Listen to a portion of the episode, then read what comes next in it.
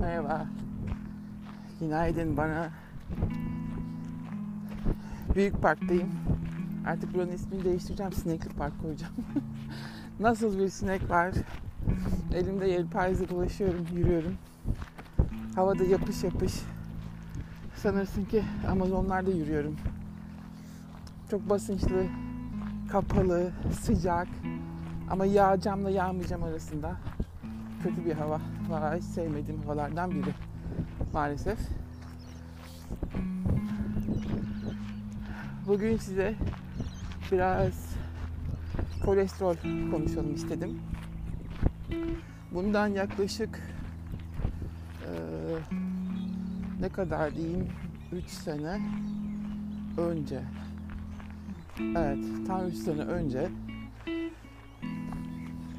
bir Çinli doktorum vardı genç bir kadın. Ondan da 3 sene önce başka bir Çinli doktor vardı. Bu ikisi bana işte habire kolesterolün yüksek, işte kolesterolün yüksek, ee, sana şey vereceğiz, lipidor, statin, kolesterol ilacı. Ben reçeteyi alıyorum, ilacı almıyorum yalnız. Reçeteleri biriktiriyorum, koleksiyon yapıyorum. En son bu taşındıktan sonra geldim işte yerdeki Çinli kadın doktor. Kadın resmen şey dedi bana. Sen dedi öldüreceksin kendini dedi. Kolesterol ilacı almak zorundasın. Senin kolesterolün yüksek. Yüksek de değil de. Yani yüz mü? Yüzün üstünde biraz öyle bir şey. Dedim bunu sen bilemezsin, karar da veremezsin. Ben çıktım. Bir daha da o kadına gitmedim. Doktor olarak. Sonra o arada zaten ben araştırmalarına başlamıştım. Kolesterol konusunda bilgiler yağmaya başlıyor dünyada. İşte bütün benim keto dünyası kolesterol ilaçlarının statinlere karşı şöyle karşı diyorlar ki ve bunun içinde kardiyologlar falan da var yani hani bu e, normal insanlardan bahsetmiyorum standart. Ve dedikleri şu kolesterol öyle bilinmez bir molekül ki vücutta biz bunu hala çözemedik. Bunu tıp olarak çözemedik. Ve siz bunun yapılışını engellerseniz karaciğerden o yolu bozarsanız çok büyük bir sistemi bozuyorsunuz statinlerle. Ve bunu yapmayın. Özellikle bir Fransız doktor var. Yaşlı bir adam. Herhalde şimdi 80'lerinde falan. Onun bir programını seyrettim ben. Kesinlikle diyor yani. Kolesterol, c'est la molécule de la vie. Statin, molekül de diable. Yani kolesterol hayatın molekülü, yaşamın molekülü. Statin ilaçlar, kolesterol ilaçlar şeytanın molekülü dedi adam. Direkt. Ve bunu yayınladığı zaman da yanılmıyorsam 2000'li yılların ya başı ya ortası bu videosunu. Ve bu adam yıllarca Fransa'da bilim adamlığı yapmış bir doktor. 80 yaşlarında düşünebiliyor musunuz? Yani bunu keşfeden insanlar var. Hayatları boyunca çalışmışlar bu konuda. Ama hala kolesterolü biraz yükselsin. Statin veren doktorlar var. Ee, çok büyük bir hmm, nasıl diyeyim size o ilaç firmalarının zehirlenmesi altındayız. Kara kutu. Hashtag kara kutu. Burada. Hashtag kara kutu. Ve ben sonra o kadınla kavga ettikten sonra o Çinli doktorla gittim. Bir 6 ay kadar sonra CAT scan al istedim. Kendim başka bir doktordan. CAT scan de 5 dakikalık bir scan. Damarlarınızdaki kalsiyumlaşmayı, kalsifikasyonu ölçüyorsunuz. Ne çıktı beğenirsiniz bende? Sıfır. Yani sıfır bu yaşta normalde çok az insanda belki sporcularda falan çıkıyordur yani. Yani ben hiçbir şekilde kolesterol yüksek olduğu için risk altında olan bir grupta değilim. Ve kadınlar ve o bütün doktorlar öbürü de dahil olmak üzere bana hiçbir CAT yapmadı. Üstelik ucuzmuş da. 100 dolar mı ne ekstra cepten para verdim. Ve bunu yapmadan 2 gram kolesterol yükseldi diye bana Statin ilaç yazıyorlar hepsi birden. İyi ki almamışım. İyi ki ben araştırmalarımı devam etmişim. İyi ki başka insanları dinlemişim, öğrenmişim. Valla ben hayatımı kurtardım. Sonra da zaten o Çinli doktora kendi ofisinden, e, ofis e, iletişim e-mailinden mesaj da yolladım. Al dedim bak benim CAT scan. Sen beni dedim statine zorluyordun. Al dedim sana bu.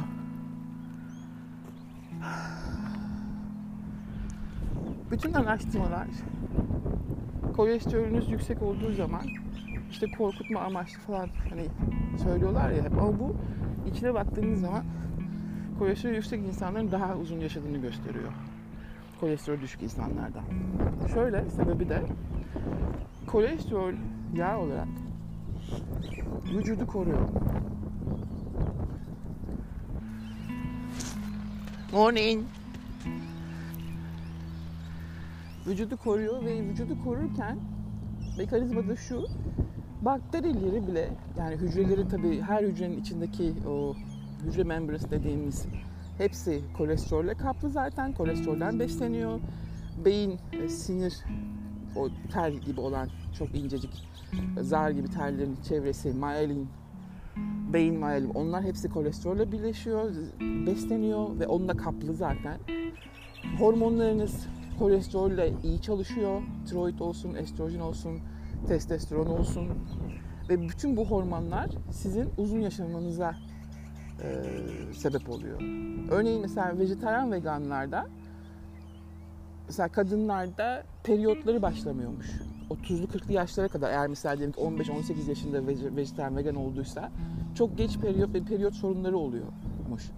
Veya daha geç vegan, vejetaryen vegan olursa ve kolesterollerini düşürürlerse bu şekilde hayvansal yağ yemiyorlar ya e, erken menopoza giriyorlarmış. Atıyorum 40 yaşında 50 yaş yerine. Ve tabii vücut çok erken çöküyor. İşte bu zaten vejetaryen veganların anlamadığı ve nokta burası hayvansal gıdalarda ve hayvansal yağlarda. Ve ayrıca tabii kardiyologların da söylemediği noktalar bunlar. Üstelik kolesterol yüksek olan insanlar enfeksiyona da yakalanmıyor. Çok ilginç değil mi? Yani hasta da olmuyorlar. Sebebi de kolesterol bakteriyi de bağlıyor. Bakteriyi bağladığı için o bakteri yayılamıyor vücutta. Yani resmen bir bakteri kapadığını, kapladığını düşünün. O bakteri yağlı ortamda gelişemiyor. Ya da yayılamıyor diyeyim. Ve bu insanlar, kolesterol yüksek olan insanlar o nedenle düşük olan insanlara oranla çok daha uzun yaşıyorlar ve hasta olmuyorlar, enfeksiyonlara kapılmıyorlar. Aa, ben de kendimden bakıyorum, sayılıdır benim hasta olduğum. Hakikaten sayılıdır. Yani belki senede bazen iki senede bir, belki bir grip kaparım öyle. O da kısa sürer zaten hemen 3-5 günde geçer yani öyle hani yatak döşek olmam.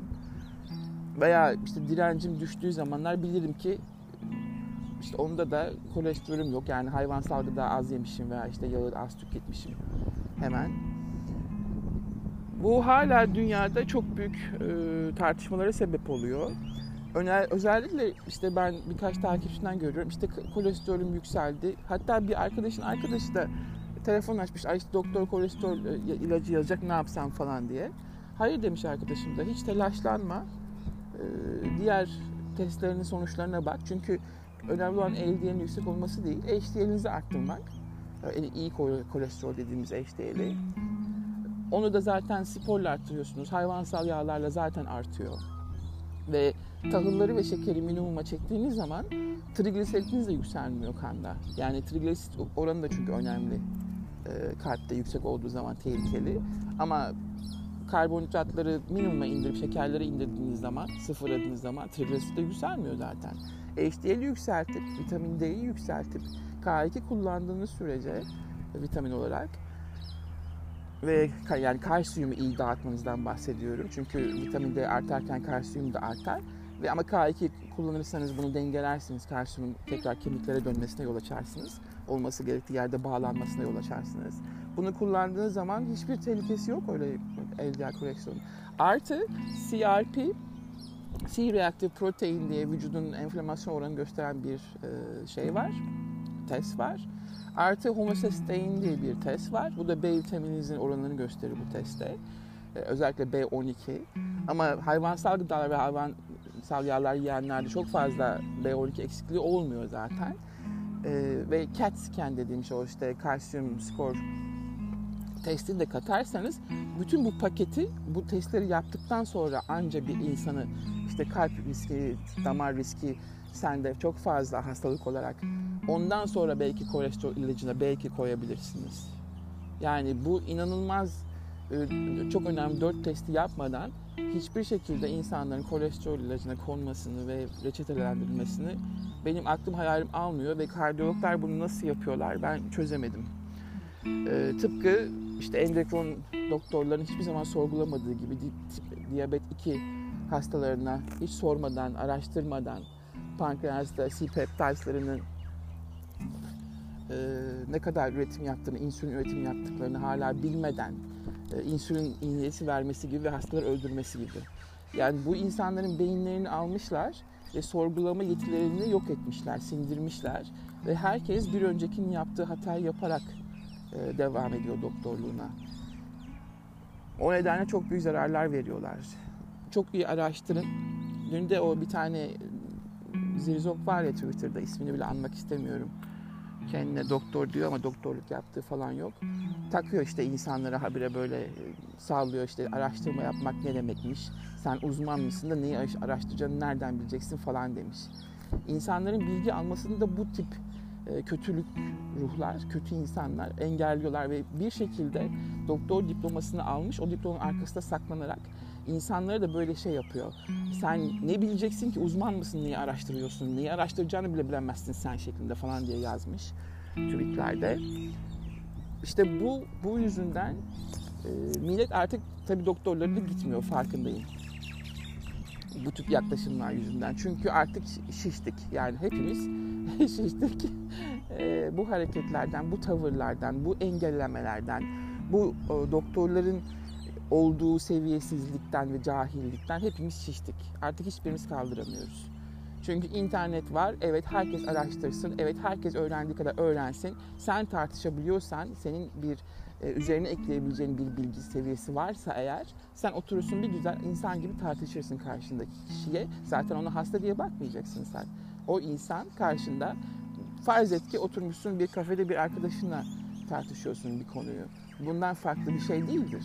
Ama tabii ki 3 dakika 5 dakika verirsen doktor vizitlerine ve adam günde zaten e, veya kadın işte 50-55 hasta görmek zorunda kalırsa onlar da şalterlerin attığını biliyorum. Çünkü çok fazla yük var üzerlerinde.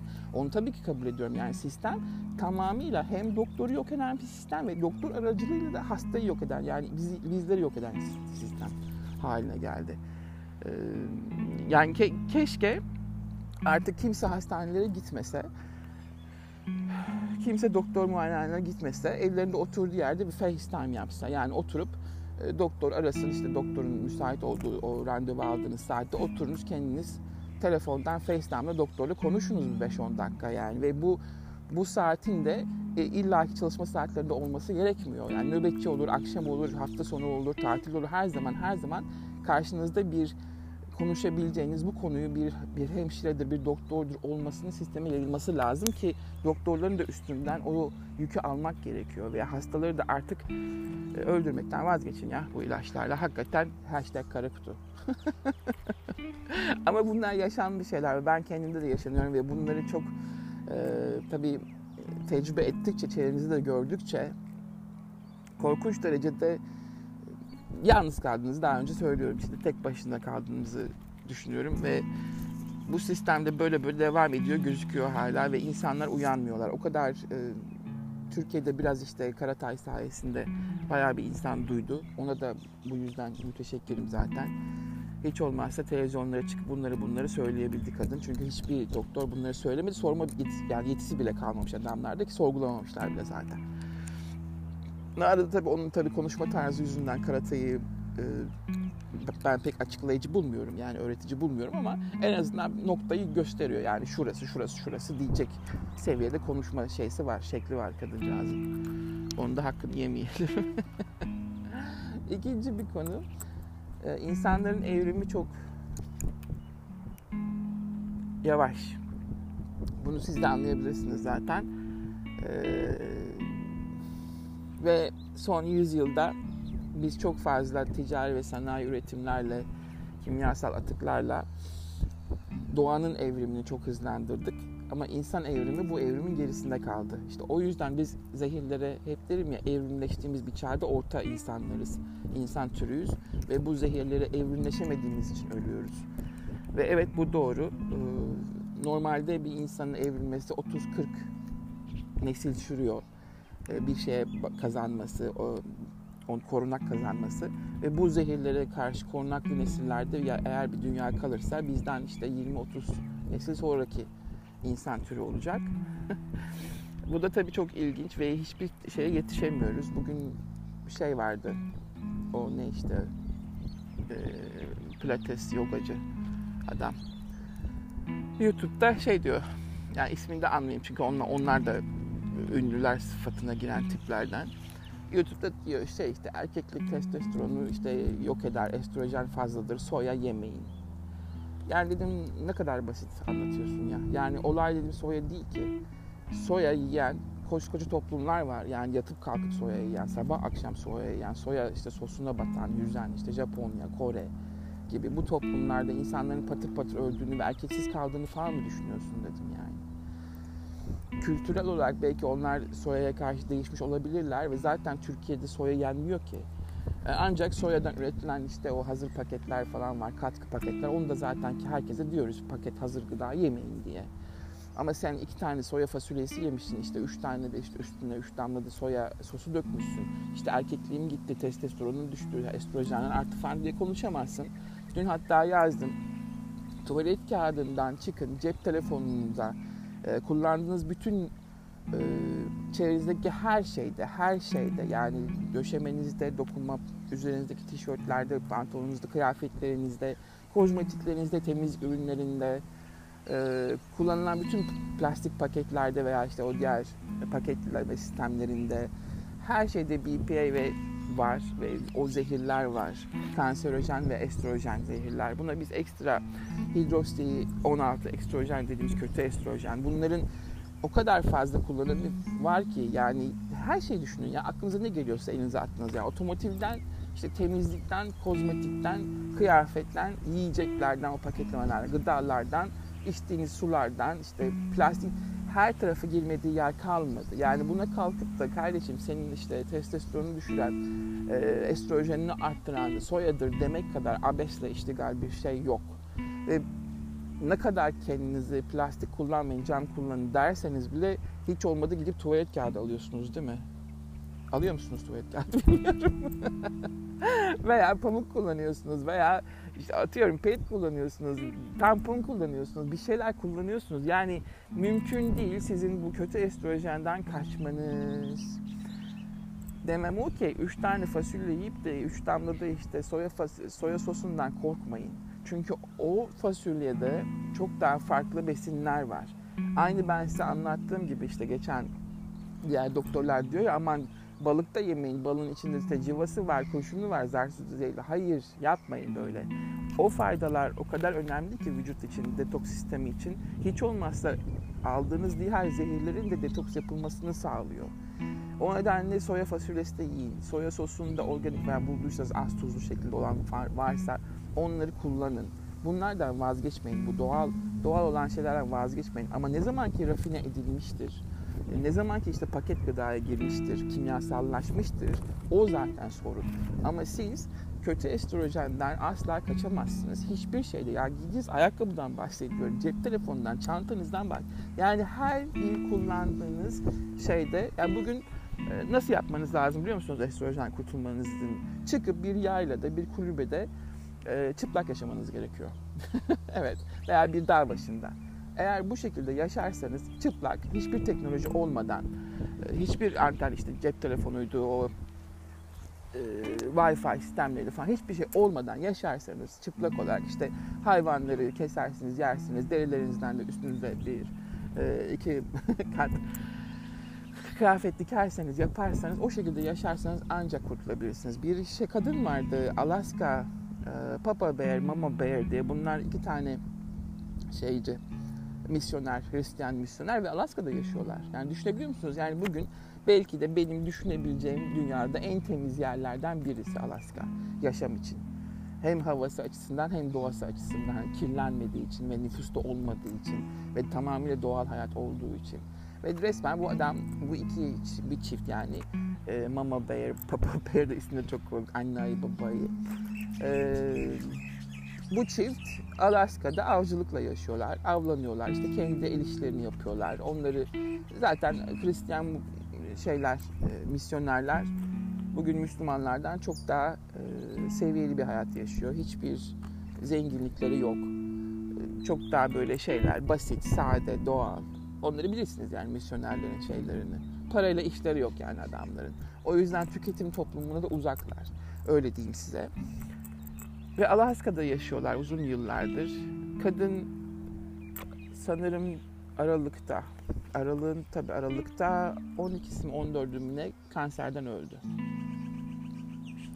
Üstelik bu ilkinde ikinci kanseriymiş. İlkinde kurtulmuş kendi e, doğal bitkileriyle, kendi doğal e, şeyleriyle işte şifa ne kullandılarsa artık. Hiçbir ama tabii modern dünyanın ilaçlarını kullanmadan. Ama yıllar sonra tekrar dönmüş kanser ve sonunda öldü. Yani diyeceğim o ki dünyanın en temiz yerinde yaşasanız, en doğal halde yaşasanız bile Alaska'ya daha boru mu, üstü var mı yaşasanız bile maalesef yok işte estrojeni fazlaymış, yok bundan fazla mı falan kurtulmamızın imkanı yok. Buna kendinizi alaştır, ara, alaştırın nedir Bengü? Bilmiyorum. Alıştırın. Buna kendinizi alıştırın. Ve böyle işte e, hemen doktorlara koşup bir şeyler yapmaya çabalamayı, o, o telaşa düşmeyin. Yani benim bütün derdim bu. Çünkü onlar zaten hani telin ilacı olsa önce kendi başına sürer durumundalar veya terzi kendi söküğünü dikemez durumundalar. Anlatabiliyor muyum size? Zaten bir şeyleri bulamamışlar ki, zaten o çarkın içinde yok kaybolmuşlar ki size bir tedavi sunabilsinler. Ee, bir doktor, bir kardiyolog yine Erik Topol geçen dinliyordum onun kitabında. Onda diyor ki mesela tamam diyor ameliyat ettiniz prostat kanserini ama diyor mesela ellemeseydiniz diyor prostat kanserini ameliyattan sonra bu hasta yayılmaz diyor. Yani prostat kanseri prostat kanseridir. Sadece belli bir işte bölgededir. Onu da diyor tümörü aldınız, bitirdiniz, kapattınız, bitti iş diyor. Yani daha üstüne bunu işte, işte çevresinde de şuha yapalım işte kemo yapalım falan dedikçe daha çok kayıp veriyorsunuz. Ellemezseniz yayılmaz da o kanser diyor. İlginç bir bakış açısı tabii ama kimse de bunları söylemiyor yani. Bir şeyleri de kendi hmm, ne diyeyim doğasına bırakmak gerek. Yani çok fazla üstüne kurcalamak, çok fazla üstüne gitmek, kafayı bozmak diyeyim aslında. O telaşla iyi gelmiyor.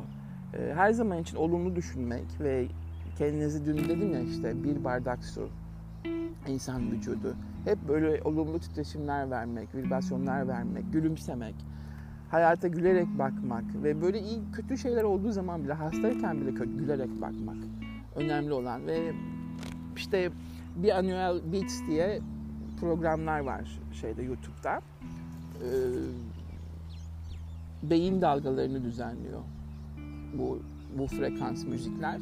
Lütfen ona girin. Hatta Brainwaves diye de bir app var, uygulaması var. Onu da satın alın. Çünkü hakikaten bu suyu vücudunuzdaki işte o bir bardak su olan insanın çok güzel titreşimler verdiği için beyin dalgalarınız da düzeliyor ve birçok hastalığı da yeniyorsunuz aslında fark etmeden. Çünkü hücreler de bu suyun içinde. Yani hücrelerin böyle suyun içinde yüzdüğünü düşünün. Birçok hastalığı önceden, olmadan önce yiyorsunuz. Mesela şu, şu anda herkes de kanser hücresi olabilir, vardır belki de ama sadece uyuyordur. Yani hiçbir aktivasyon yoktur. İşte bu şekilde o güzel düşüncelerle, güzel vibrasyon titreşimlerle, bu beyin dalgaları dediğim binaural beatslerle e, onları yok edebiliyorsunuz aslında. Bu bunlar kanıtlanmış şeyler ve niye e, terapi olarak sunulmadığında hala şimdi bugünlere kadar onu da bilmiyorum ben. E, tabii biliyorum kimlerin engellediğini de hani bilmiyormuş gibi size konuşuyorum bilmiyorum derken. E, olay budur. Doğada yaşama şansınız yoksa eğer şehir hayatında maalesef e, istediğiniz kadar işte o çocuğun, yogacı çocuğun dediği gibi neyse adını söyleyeyim ya işte Akın. Akın'ın dediği gibi böyle işte soyayla mayayla gün geçirirsiniz. İşte soya yemeyin, şunu bu yemeyin falan gibi gün geçirirsiniz. Evet, ama biz zaten asıl tehlikenin ne olduğunu biliyoruz değil mi? Bitkisel yağlar, bu kanola, ayçiçek, mısır yağları, pamuk yağları gibi bütün o atık hidrojene olmuş ısıl, ısıl işlemden geçmiş yağlar. Onlar tamamıyla zaten e, kimyasal atık. Kanserojen onlar. Ana gruptan bahsediyorum. Bütün paket içecekler, bütün fast foodlar. Çünkü onlar hep bu yağları kullanıyorlar. Ve içinde de artık diğer kimyasal katkılar var tabii. Bütün hepsi e, ve rafine edilmiş un ve şeker. Alkolle sigarayı zaten hiç saymıyorum yani. ve kahve tabii belli bir dereceye kadar. İki kahveye okey. Ben de okey diyorum artık iki kahve günde fincan. Bir, iki hadi en fazla o kadar. Onun dışındaki her yaptığınız, en fazlalaştığınız bu grup, beş gruptaki ürünler, içecekler, gıdalar, pardon tabii meşrubatlar, meyve suları artık onları saymıyorum bile, aklıma bile gelmiyor. Hakikaten içen var mı bilmiyorum. Geçen birisi yazmıştı, işte çocuğunuza niye meyve suyu, hazır meyve suyu, onlar diyor işte kimyasal, gidin evinizde sıkın diyor. Yani dedim çocuğa sıkılmış meyve suyu da verilmez. Sıkılmış meyve suyunda o çocuğun yiyemeyeceği kadar meyve var. O çocuk belki yarım meyve yiyebilecek kapasitede, ölçüde minnacık cücenin teki zaten. Ne kadar bunun sistemi var ki midesi bilmem karaciğeri pankreası var ki o kadar şey, şeker şoku veriyorsun meyve suyu vererek. Yani dedim bunun sıkması da yok. Çocuklara dedim ve büyüklere de sıkma meyve suyu da yok. Çünkü birdenbire sen şok şekeri yani şeker şoklaması yapıyorsun vücuda. Aynı o e, şeker testi olduğu gibi yaptıkları gibi. Yani böyle dedim saçmalıklar yapmayın. Yiyecekse adam gibi eline ver. Bir tane o gevelesin dursun o meyveyi. Ya da işte yarım portakalı yiyebiliyorsa bilmiyorum artık onu da yiyebilecek derecede ne kadar büyük. O kadar yani çocukları bu kadar kapasitesini böyle büyük insanlar gibi besliyorsunuz. Sanki yetişkinler gibi onda bir bardak meyve suyu işte bir bardak süt. Bir, ya onun ölçüsü ne? Senin ölçün ne? Sen kendin gibi onu beslemeye çalışıyorsun. Ben böyle bir annelik görmedim, böyle bir babalık görmedim. Ha, yani ben dışarıdan baktığım halde görüyorum ki bu içinde girsem o annelerin herhalde e, bilmiyorum ellerimden kurtulamazdı. Beni de sevmezlerdi. o nedenle işte meyve suları, meşrubatlar onları da zaten geçiyorum. Tüm bu zararlı içecekler. Yani görebileceğiniz bütün şu andaki market. Ben size diyeyim ki eğer marketten alışveriş yapıyorsunuz, yapıyorsanız eğer hayatınız bitiktir. Sizin tek gidebileceğiniz yer işte mahalle şeyleri, pazarları, doğal pazarlar, ürünler satan yerler, dükkanlar. Böyle genelde sağlıklı işte daha çok e, organik beslenen işte bu tarz takviyeler satan e, dükkanlar. Oralara gideceksiniz ama marketten alışveriş yapıyorsanız hiçbir şekilde e, kimyasallardan kurtulamazsınız. Yani o marketler tamamıyla insanlar öldürsün diye kullanılmış ve zehir ellerine zehir e, ne derler ehliyeti verilmiş ve burada devlet tarafından onaylanmış işletmeler. Uzak durun. Marketlerden alışveriş yapmayın abi. O ayrı Ama yok işte öyle soya fasulyesiymiş de iki tane soya sosuymuş. Boş vereceksin böyle şeyleri ya. Neyse. Bu sabah da sohbetimiz bu şekilde. Bakayım bakayım kafanızı ne kadar ütülemişim. Aa yarım saat olmuş bile. Biraz oturunca iyi geldi hava. Sanki hafif serinledi gibi. Yürürken daha mı basmıştım ya? Saatte kaç? Saat kaç? Saati de göremiyorum. 9'u çeyrek geçiyor sabah. Ee, bir tur daha atarım ben şimdi. Yalnız sinekler çok da bir rahatsız ettiği için karşı tarafa geçeyim yolun oradan. Devam edeyim. Bu parkta çok sinek var. Herhalde çay akıyor ya. Gölette var. Daha nemli olduğu için burada daha çok sinek var. Bunlar da hiç böyle tabii işte doğayı falan karşılar böyle hiç bu sineklere ilaç yapmazlar. Gerçi ilaç tabii kimyasal hani belki. Ama hiç olmadı gelince şu yürüyüş yapılan alanı bir ilaçlayın ya. Ne bileyim ben. Bilemedim. Neyse işte böyle. Hadi ben gidiyorum. Kendinize iyi bakın. Hoşçakalın. Sağlıcakla kalın. Bye.